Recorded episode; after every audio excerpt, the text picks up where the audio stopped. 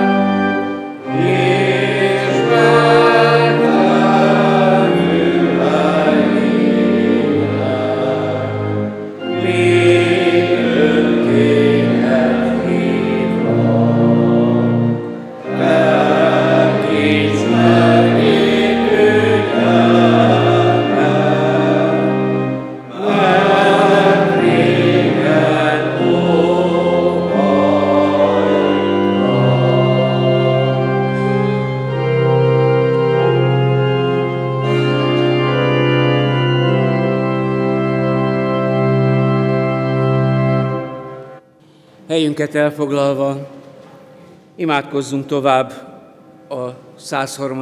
Zsoltár második, harmadik és negyedik verseivel.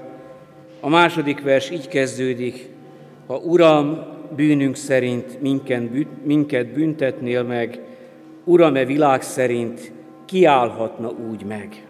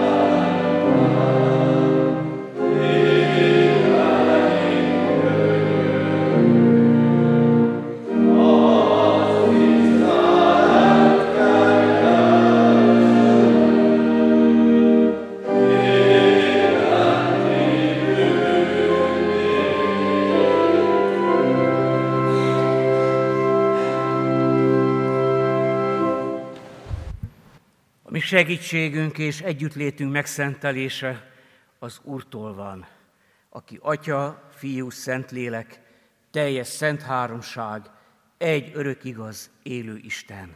Amen. Hallgassátok meg a Zsoltárok könyvéből azt a Zsoltárt, amit énekeltünk is, a 130. Zsoltár verseit. A mélységből kiáltok hozzád, Uram. Uram, halld meg szavamat. Füred legyen figyelmes, könyörgő szavamra. Ha a bűnöket számon tartod, Uram, Uram, kimarad meg akkor, de nálad van a bocsánat. Ezért félnek téged. Várom az Urat, várja a lelkem, és bízom ígéretében. Lelkem várja az Urat, jobban, mint az őrök a reggelt, mint az őrök a reggelt. Bízzál, Izrael az Úrban, mert az Úrnál van a kegyelem, és gazdag ő meg tud váltani. Meg is váltja Izraelt minden bűnéből. Amen. Hajtsuk meg fejünket, csendesedjünk el, imádkozzunk. Menj, édesatyánk az Úr Jézus Krisztusban, a Szentlélek által. Áldunk és magasztalunk téged. Köszönjük, Urunk, az elmúlt hetet, és köszönjük, Urunk, hogy ismét itt együtt lehetünk a Te házadban. Urunk, köszönjük a jót, köszönjük a rosszat. Köszönjük a várt és a váratlan eseményeket, és köszönjük azt is, amit nem tudtunk, nem láttunk, de mégis éreztük, hogy érintett minket. Atyánk, tudjuk azt, hogy minden dolgunk nálad van. Az életünk minden pillanata. Egy hajszál sem esett le a mi fejünkről, a te akaratod és a te tudtod nélkül. Urunk, megvalljuk most előtted a mi bűneinket, védkeinket, mulasztásainkat, amit gondolattal, szóval, cselekedettel, vagy éppen figyelmetlenségből tettünk. Bocsáss meg a mi védkeinket. Addurunk, hogy mi is meg tudjuk bocsájtani egymásnak, és azoknak, akik távol vagy közel vannak tőlünk. Hiszük, Urunk, hogy meghallgatsz minket, és te adod azt a szót, amire szükségünk van. Urunk, bízunk abban, hogy az emberi szavakon keresztül, a lélek által megtaláljuk azt, amire egyen-egyenként és mint gyülekezetnek szükségünk van itt és most, ebben a jelenben. Jövel, Urunk! Amen. Ige hirdetésre készülve énekeljük a 294. számú dicséretünk első versét. Jézus vigasságon, esdekelve várom, áldó szavadat.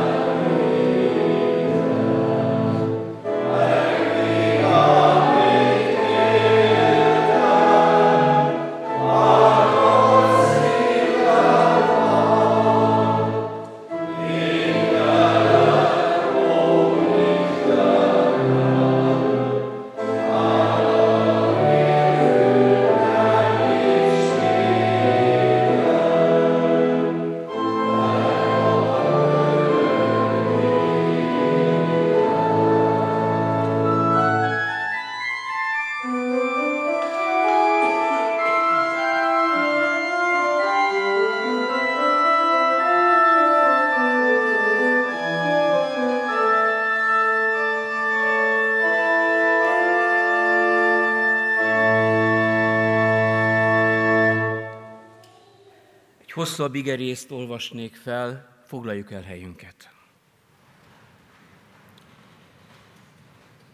Az a példázat, amiről szeretnék szólni, a magam lehetősége és ismeretei szerint, írva található a Lukács evangéliumának 12. részében, a 35. verstől a 48. versig terjedő ige szakaszban. Legyen derekatok felövezve, és lámpásotok meggyújtva. Ti pedig legyetek hasonlók az olyan emberekhez, akik várják, mikor tér vissza Uruk a mennyegzőről. Hogy amikor megérkezik és zörget, azonnal ajtót nyithassanak neki.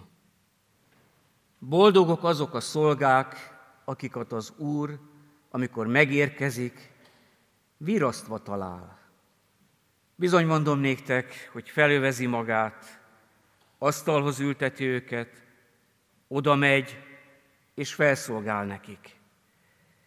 És ha a második vagy ha a harmadik őrváltáskor érkezik is meg, és virasztva találja őket, boldogok azok a szolgák. Azt pedig jegyezzétek meg, hogyha tudná a házura, melyik órában jön a tolvaj, nem hagyná, hogy betörjön a házába. Ti is legyetek készen, mert abban az órában jön el az emberfia, amikor nem is gondoljátok. Péter ekkor megkérdezte, Uram, nekünk mondod ezt a példázatot? Vagy mindenkinek? Az Úr így válaszolt, ki tehát a hű és okos sáfár, akit az Úr szolgái fölé rendel, hogy idejében kiadja élelmüket. Boldog az a szolga, akit amikor megérkezik az Úr, ilyen munkában talál. Bizony mondom néktek, hogy az egész vagyona fölé rendeli őt. Ha pedig ezt mondaná szívében az a szolga, késik az én uram, és kezdené verni a szolgákat és szolgáló lányokat, elkezdene enni, inni és részegeskedni, azon a napon jön meg annak a szolgának az ura, amelyen nem várja, és abban az órában, amelyben nem gondolja. Ketté vágatja, és a hűtlenek sorsára juttatja. Az a szolga, aki ismerte ura akaratát, és nem fogott hozzá teljesítéséhez, vagy nem cselekedett akarata szerint, sok verést kap. Aki viszont nem ismerte ura akaratát, és úgy cselekedett verést érdemlő dolgokat, az kevés verést kap. Akinek sokat adtak, attól sokat kívánnak. És akire sokat bíztak, attól többet kérnek számon. Kedves testvérek, kedves barátaim, a példázatok sorában az elmúlt vasárnap a bolond gazdagról hallottunk, és a Lukács szerkesztése szerinti evangéliumban valójában ez a példázat beleillik abba a sorba, amit Jézus mond az Isten országáról. A múlt vasárnapi prédikáció egyik végkicsengése az volt, ahol a kincsetek, ott lesz a szívetek is. Ahol a kincsetek van, ahol az Isten országa van, azt nem lehet elvenni. Az romolhatatlan és kifogyhatatlan. Az a síkja az életnek, ahová tartozik, ahová kötődik eredendően az életünk, ez a világ és ez a mindenség. És mi magunk ebben ott vagyunk személyesen, egyen-egyenként, mint individuumok. Ebben élünk, mozgunk és vagyunk. Ha valamilyen pragmatikus vonalat, logikai síkot állítunk fel, követjük az elmúlt hetek ige hirdetéseit, akkor most azt mondhatjuk, Jézus nem csak arról beszél, hogy hol vagyunk, hol van a mi kincsünk, hol élünk, mozgunk, hanem arról is, hogy mi mit kezdjünk ezzel az életünkbe. Nem csupán csak egy identitásról van szó, egy azonosságról, hanem arról, hogy mit kezdjünk ezzel az életünkbe. Mert lehetek én bármivel azonos, ha az csak egy névben, egy címben, egy megjelölésben jelenik meg. Jézus azt mondja, legyen a derekatok felövezve, és lámpásotok meggyújtva. Ennek a példázatnak ez az alapja. Mielőtt még részletesen belemennénk ebbe a példázatba,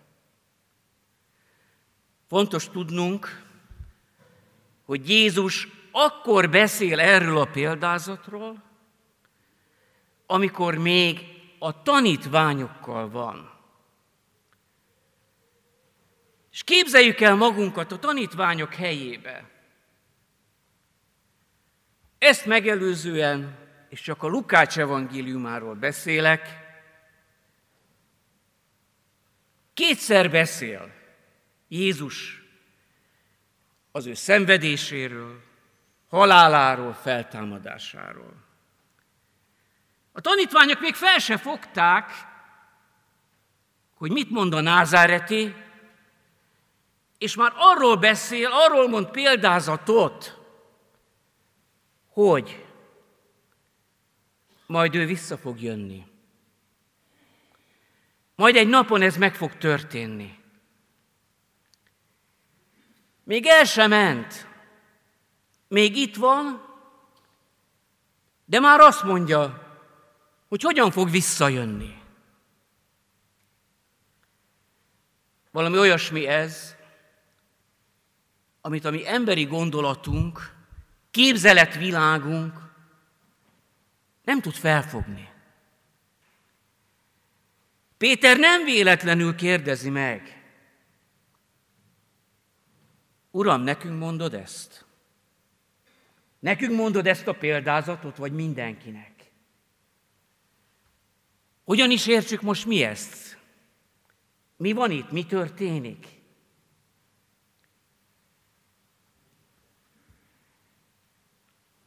Jézus ebben a példázatban valami olyasmiről beszél,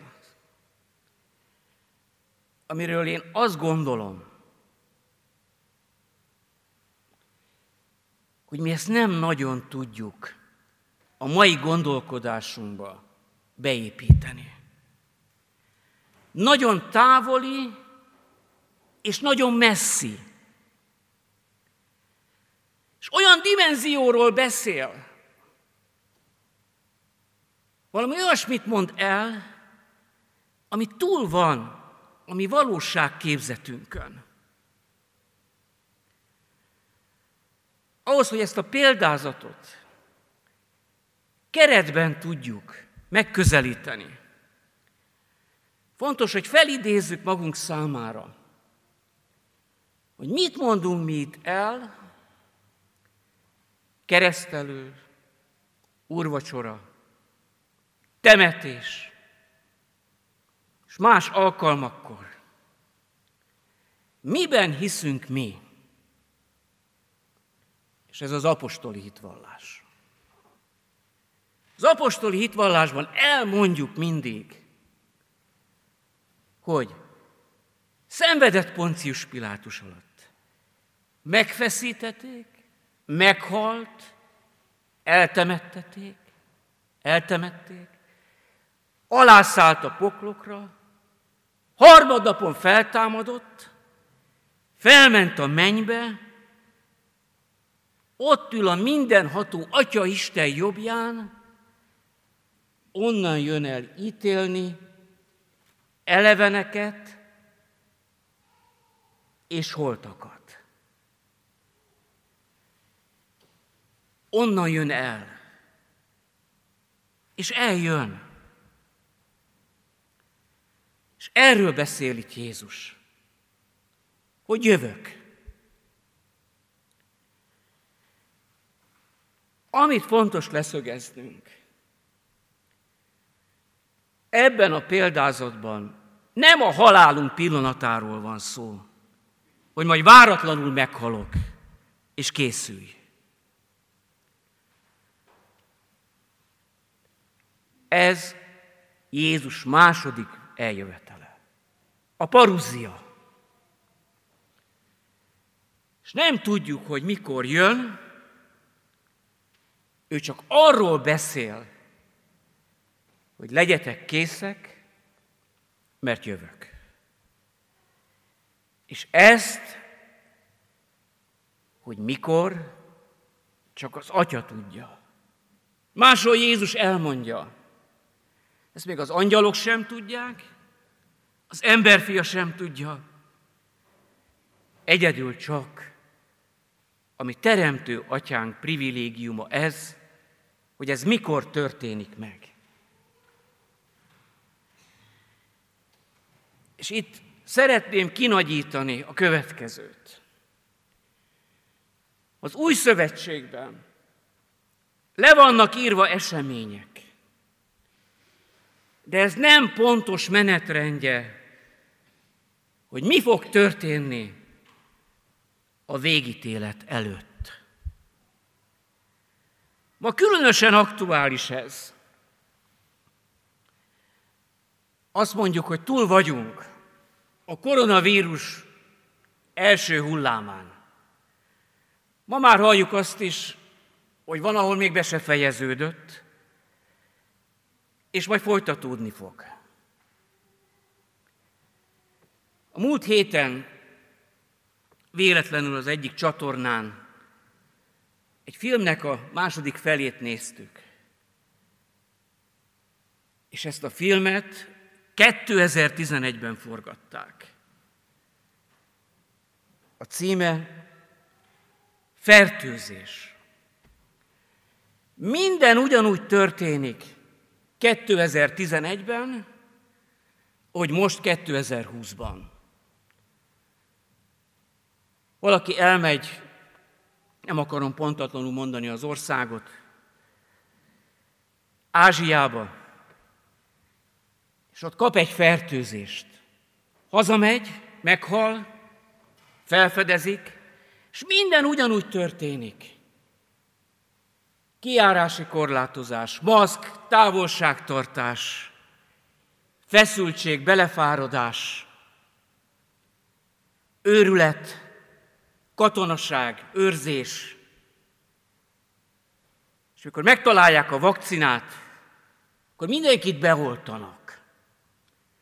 Mégpedig úgy, hogy kisorsolják a születési dátumokat, és ma van július 12-e, akik ma születtek, azt az ember tömeget be lehet oltani. És azok kapnak egy karszallagot. Nem biztos, hogy a vége így lesz, de a menetrend megvan. Ez a Bibliában is leírva.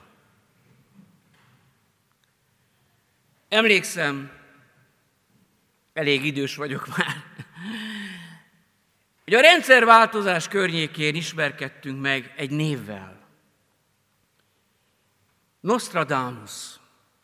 Jöttek a videók, mindent megmond. Hú, mi lesz itt? Ma kikutatták, elég csak beütni a Google-ba, Nostradamus akinek az volt a beceneve, hogy Pestis doktor,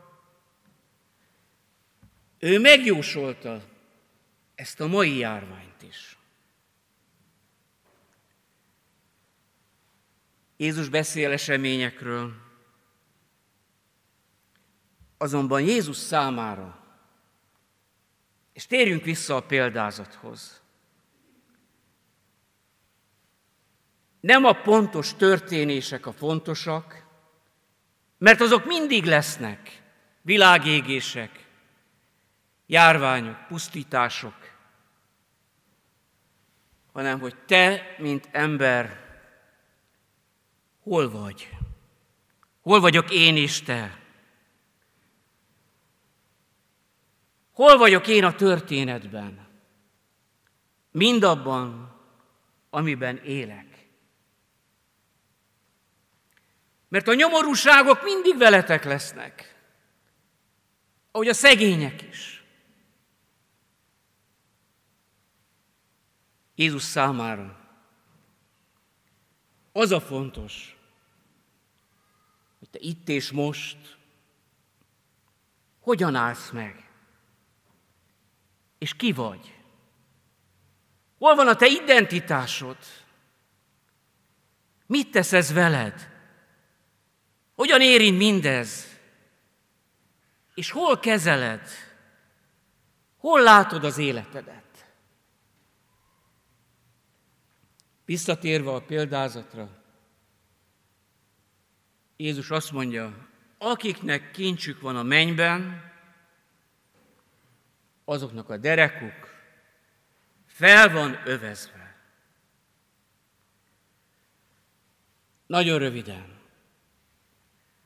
Az a felövezés egészen visszanyúlik az egyiptomi kivonulásig. Fel kellett kötni a ruhát, hogy ne lógjon, hogy tudjanak menni. És a szolga, a szolgának mindig fel kellett kötni a ruháját, hogy tudjon dolgozni, hogy kész legyen.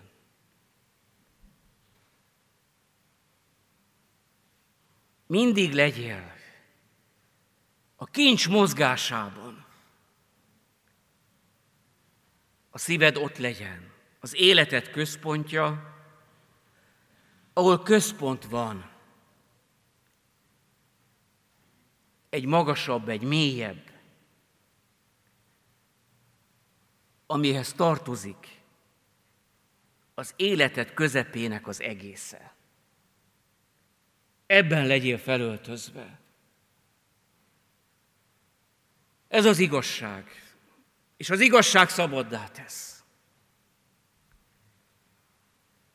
legyen lámpás, hogy láss. Mert ez a világosság. Ez ad utat, ez mutat életet.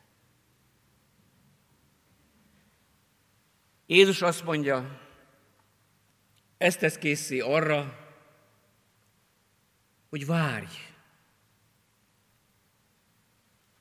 A várakozás nem egy passzív magatartásmód,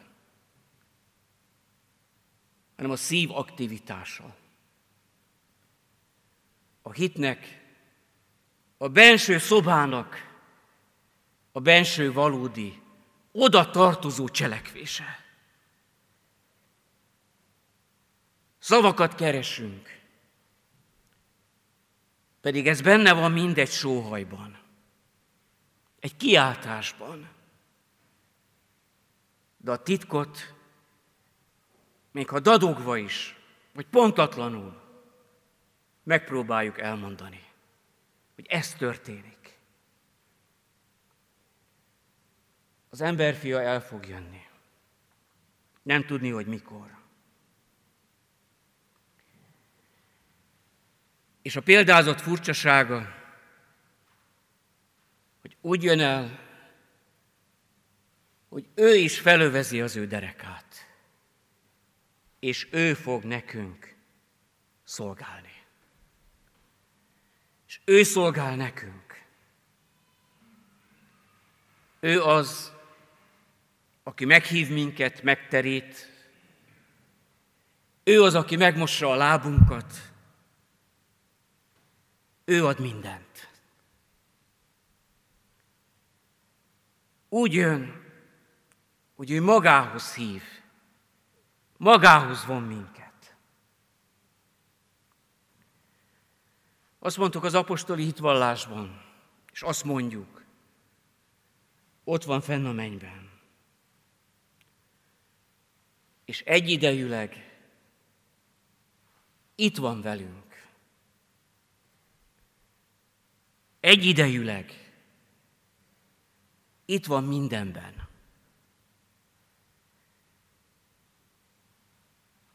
Keresztelő előtt azt mondjuk, csak felidézem, mielőtt átment a mennyei dicsőségbe, elküldi a tanítványokat. És azt mondja, menjetek el, tegyetek tanítványokká minden népeket, de ami itt és most nekünk fontos, veletek vagyok a világ végezetéig. Veletek vagyok. Velünk van. Ez a készenlétünknek a titka. Mit jelent nekem az, hogy velem van? Mit jelent az, hogy minden nap velem van? Egy egyszerű mondat. Ennek a mondatnak van mélysége. És a mélység pedig azt mondja bennünk, te velem vagy, Uram, én pedig veled vagyok.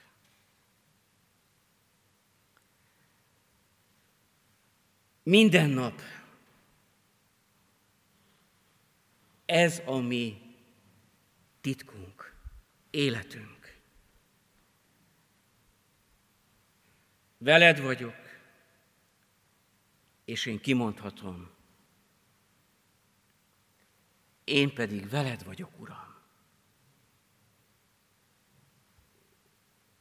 Te bennem vagy, én pedig te benned. Ez a mi vigasztalásunk. Ő szeret, hogy én szeretni tudjak. Ő közel van hozzám azért, hogy én közel tudjak hozzá lenni. Ő megtalált azért, hogy te meg tud találni. Ő elfogadott, hogy el tud fogadni. Ő úgy néz rád, hogy vagy valaki, hogy te is tud magadat valakinek.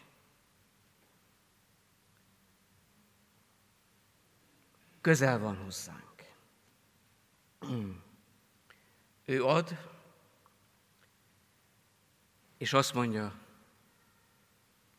boldogok azok, akik kapnak, mert azok tudnak várakozni.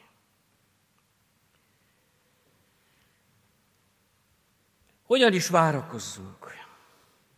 Nehéz kérdés. Azt már tudjuk, hogy hitben fel vagyunk övezve. Azonban nekünk itt és most van dolgunk. És itt ezen a ponton a kortörténetet hozom ide. Amikor ez az evangélium íródott, akkor a keresztények Rómába a katakombába ültek és imádkoztak. Mert ott volt a római birodalom őrülete, és nem tudták megváltoztatni. Csak abba bízhattak, hogy eljön az Úr.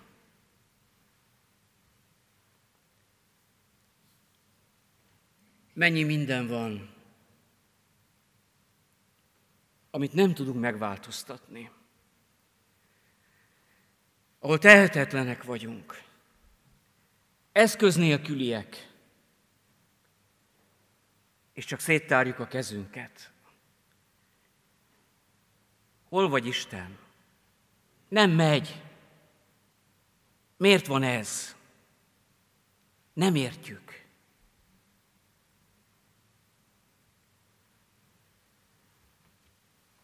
A koronavírus idején valaki átküldött nekem egy írást, és idézett egy riportból, ami jó régen történhetett, és megmaradt bennem.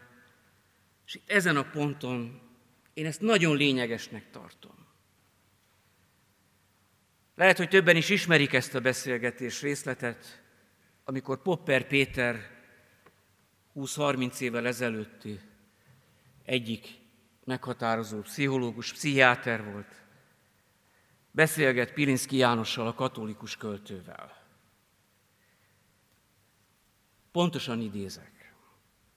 Azt mondja Pilinszki, a valóságban az élet dolgainak többsége nem megoldható.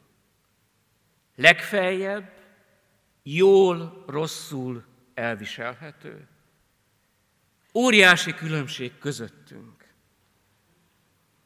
Ti pszichológusok úgy gondoljátok, hogy az életben problémák vannak, és megoldásokra van szükség. Én meg úgy gondolom, hogy az életben tragédiák vannak, és irgalomra van szükség.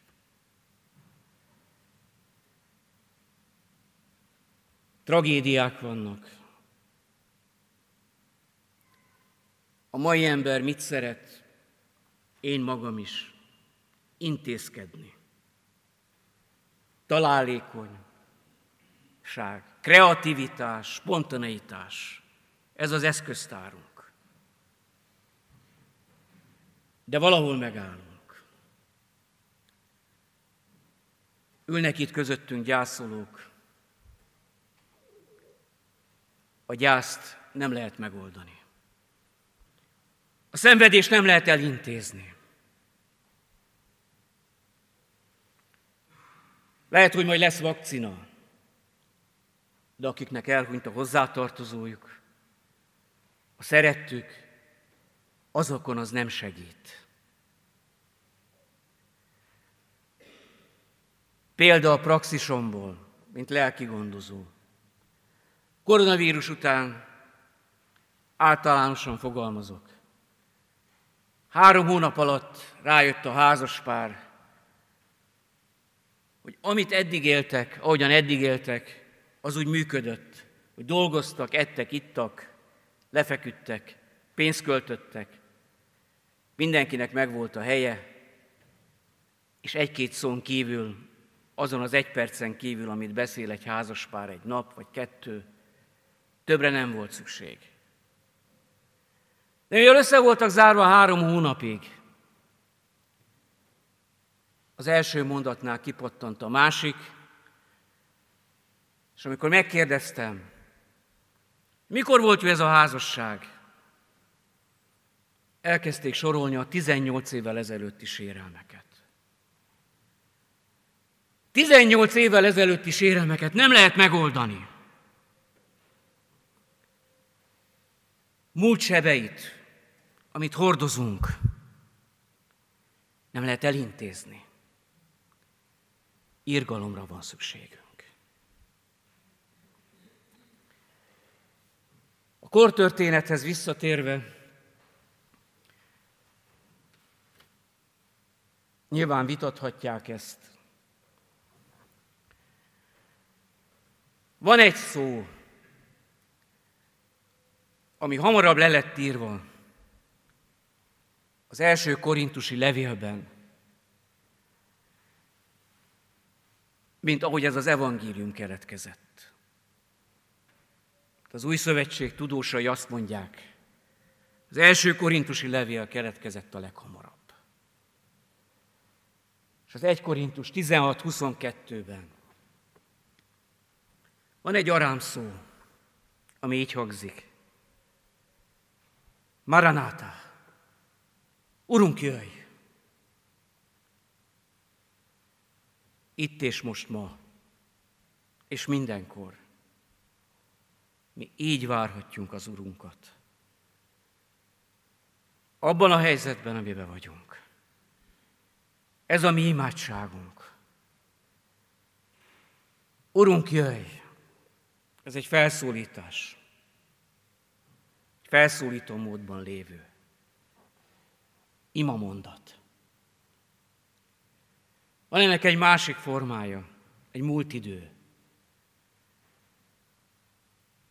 Urunk jött, eljöttél. Én mind a kettőt fontosnak tartom. Eljöttél és jöjj. Jöjj a mi életünkbe. Bús szégyennel behívunk. Te vagy a néva jel. Szégyen lenne, ha neked kellene várni. Énekeljük. Eljön. És jön. Megtalál minket. A példázat második fele, ami tovább bővíti ezt, erre már nincs most itt lehetőségünk hogy részletesen kibontsuk. Talán megérne egy külön alkalmat. De annyit azért elmondunk, illetve elmondok, hogy Péter kérdésére Jézus tovább viszi az apostoloknak a példázatot. És itt nem csak szolgák vannak, hanem sáfárok. Azokról van szó, akikre több bízatott. Mert akinek sokat adtak, sokat kívánnak. Ami itt van előttünk, hogy Jézus előtt mindenki egyénként van. És tudja a mi dolgainkat. Az apostolok és a későbbi püspökök, a későbbi egyházvezetők már más elbírálásra leesnek. Mert vannak, akik tudják, vannak, akik feladják, megfáradnak, és vannak, akik nem tudják. Az evangélium számunkra az, azt mondjuk, hogy Maranátá, Urunk, jöjj, itt a gyülekezetben, az imádságban feltárul mindegyünkünknek az Isten arcában, Krisztus képmásában a saját arcunk. És a saját ránk bízott dolgaink. Ebben lehetünk most egyek. És ezen a vasárnapon imádkozhatunk. Az üldözött keresztényekért, ezért a világért, az idősekért, gyászolókért, a megoldatlan életekért, házasságokért, ezért a gyülekezetért, a lelkészi karért, a presbitériumért. Imádkozhatunk azért, hogy itt mindig azért vagyunk együtt, mert itt van az Úr. Urunk, jöjj! Amen. Énekeljük az ige hirdetésre válaszképpen a 478. számú énekünket. Ó, irgalmas Isten, én könyörgésemben füledet hozzám hajtsad. thank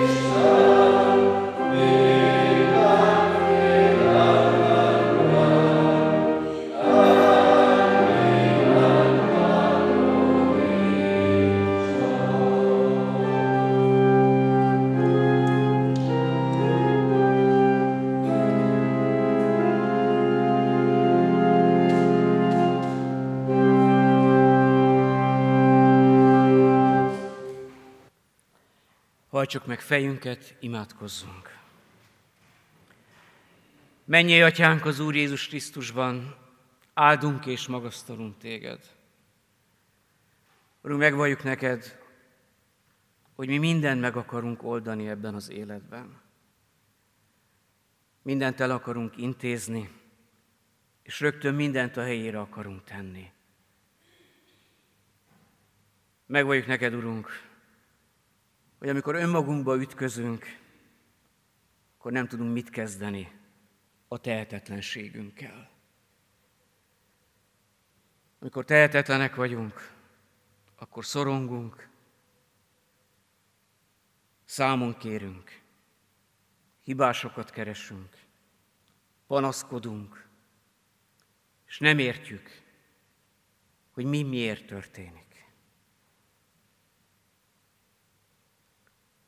Urunk, hozzád kiáltunk. Te tudod, hogy mi van az életünkben. Te ismered a fájdalmainkat, családi történeteinket, begyógyítatlan sebeinket, vesztességeinket, házasságunkat, mindent, ami fáj.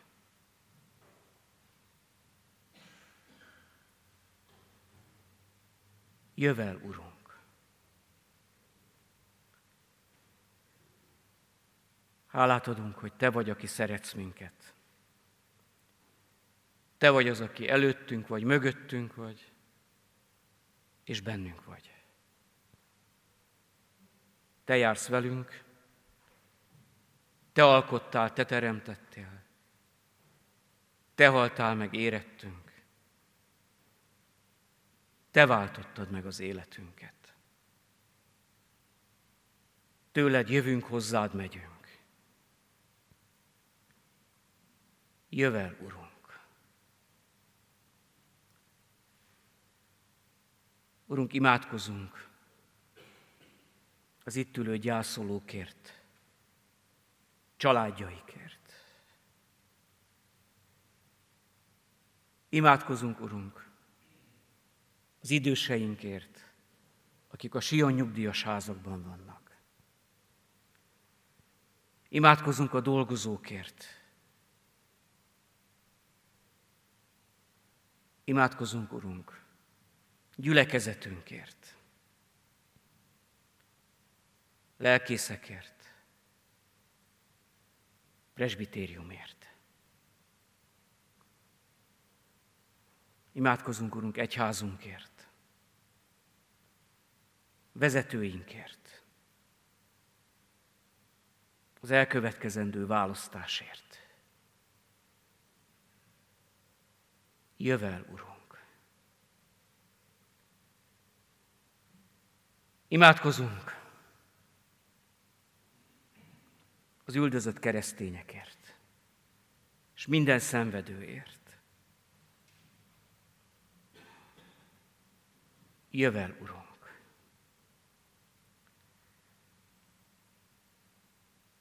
Könyörgünk, Urunk, a házasságokért, a házasulandókért,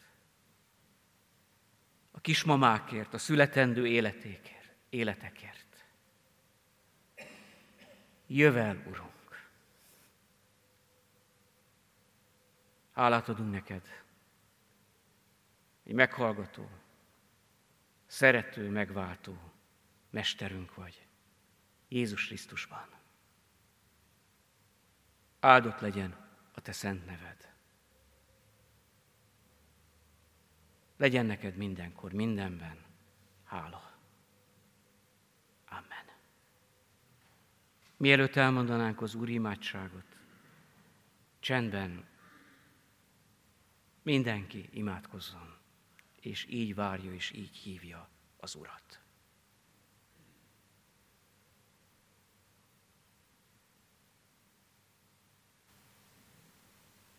Amen.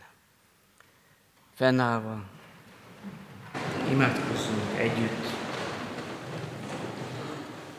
Ami Úrunk Jézus Krisztustól tanult imádsággal.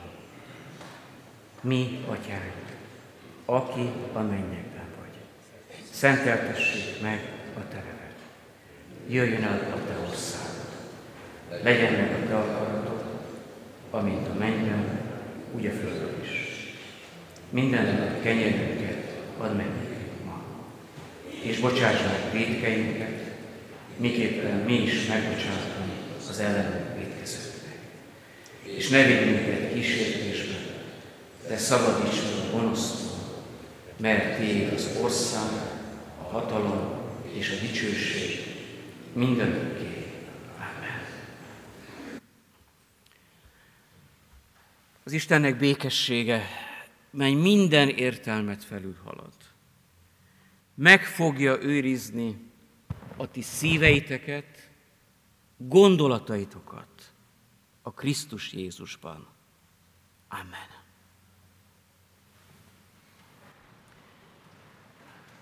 Hirdetem az adakozást, tudván azt, hogy a jókedvű adakozót szereti és megáldja az Isten. Jó adni. Hallgassuk meg a gyülekezeti életünkre vonatkozó hirdetéseket. A mai napon még két alkalommal tartunk. Isten tiszteletet 11 órakor és 6 órakor. Imádkoztunk Darányi Albertné könyves Erzsébet szeretteiért, aki 86 évet élt, továbbá. Lacai Tamás családjáért 71 évet élt, és Vessző Attila, ki 41 évet élt. Bízunk abban az irgalomban, abban a vigaszban, amit a mi mesterünk ad nekünk.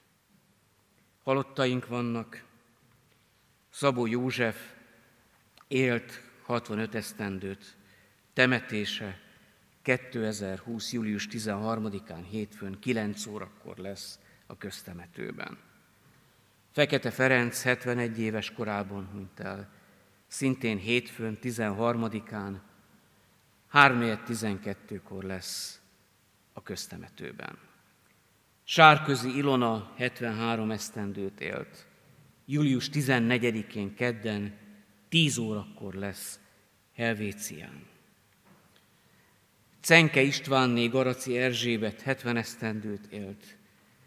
Szintén kedden 14-én 3 órakor lesz a köztemetőben. Rab István 58 esztendőt élt.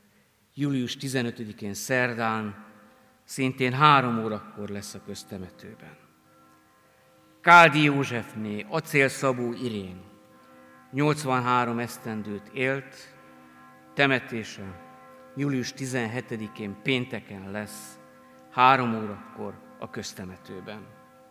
Mindenkit kérünk, hogy kövessék az aktuális járványügyi helyzetet és a megfelelő szabályokat tartsák szem előtt.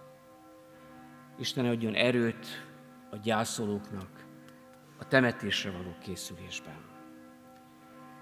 Házasolandó jegyeseket hirdetünk, először hirdetjük Kerekes László Róbert kecskeméti születésű római katolikus ifjút, aki jegyezte Szegedi Alisz szolnoki születésű református hajadont.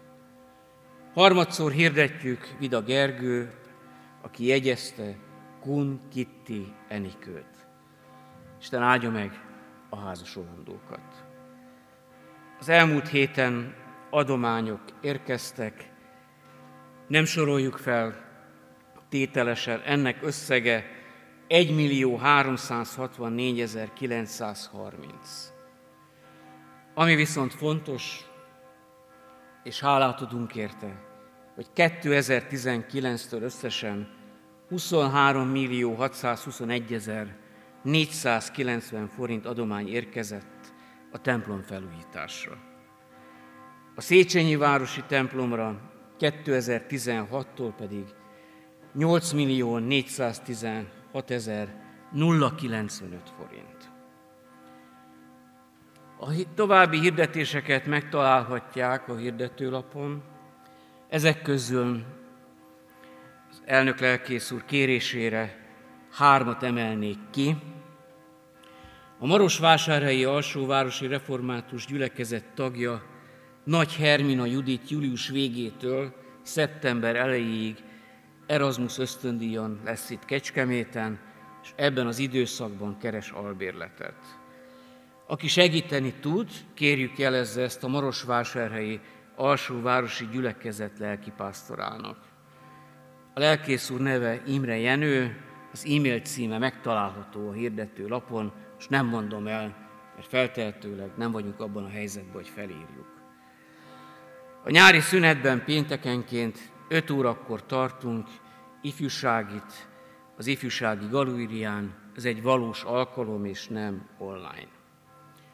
Fontos, hogy a Diakóniai Központ július 1-től csütörtökönként 9-től 12 óráig tart nyitva. A mi Istenünk Jézus Krisztusban ő a mi pásztorunk, ő maradjon és legyen mindenkor a gyülekezetünk vezetője és őrzője. Amen. Énekeljük a már megkezdett dicséretünket, a 478. számú dicséretünknek, harmadik, negyedik, ötödik és hatodik verseit. Ó, örök Úristen, a veszedelmekben segedelmedet nyújtsad. Ó, igaz Úristen, kételkedésemben hitemet gyámolítsad. thank you